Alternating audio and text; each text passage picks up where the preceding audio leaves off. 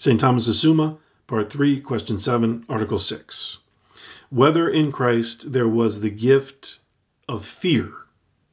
Objection 1. It would seem that in Christ there was not the gift of fear, for hope would seem to be stronger than fear, since the object of hope is goodness, and of fear, evil, as was said above in the first part of the second part.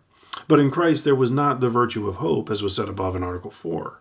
Hence, likewise, there was not the gift of fear in him.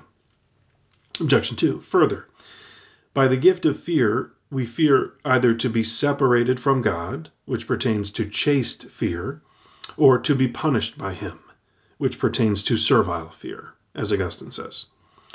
But Christ did not fear being separated from God by sin, nor being punished by him on account of a fault, since it was impossible for him to sin as will be said in question 15.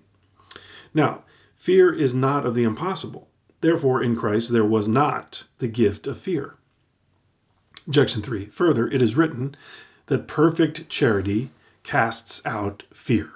But in Christ there was most perfect charity, according to Ephesians 3:19, the charity of Christ, which surpasses all knowledge.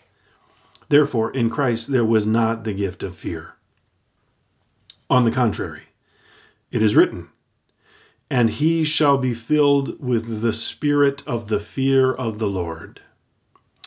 I answer that, as was said above in the first part of the second part, fear regards two objects, one of which is an evil causing terror, the other is that by whose power an evil can be inflicted, as we fear the king, inasmuch as he has the power of putting to death. Now, whoever can hurt would not be feared unless he had a certain greatness of might to which resistance could not easily be offered. For what we easily repel, we do not fear. And hence it is plain that no one is feared except for some preeminence.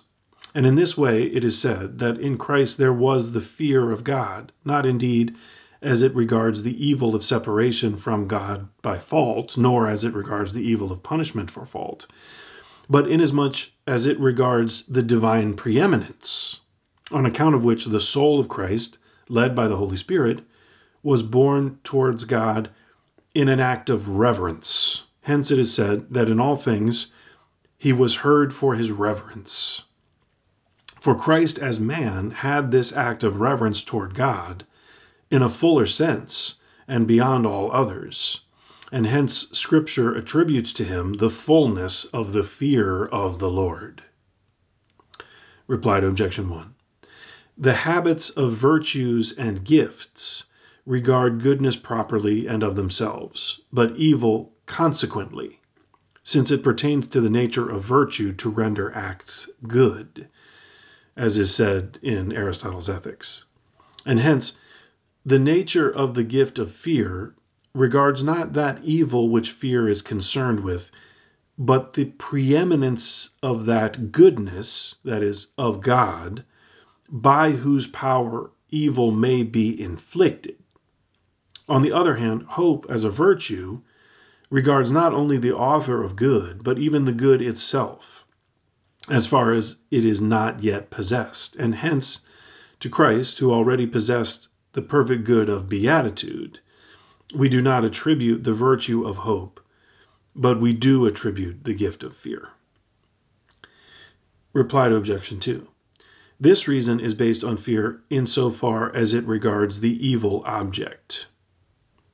Reply to objection 3. Perfect charity casts out servile fear, which principally regards punishment. But this kind of fear was not in Christ.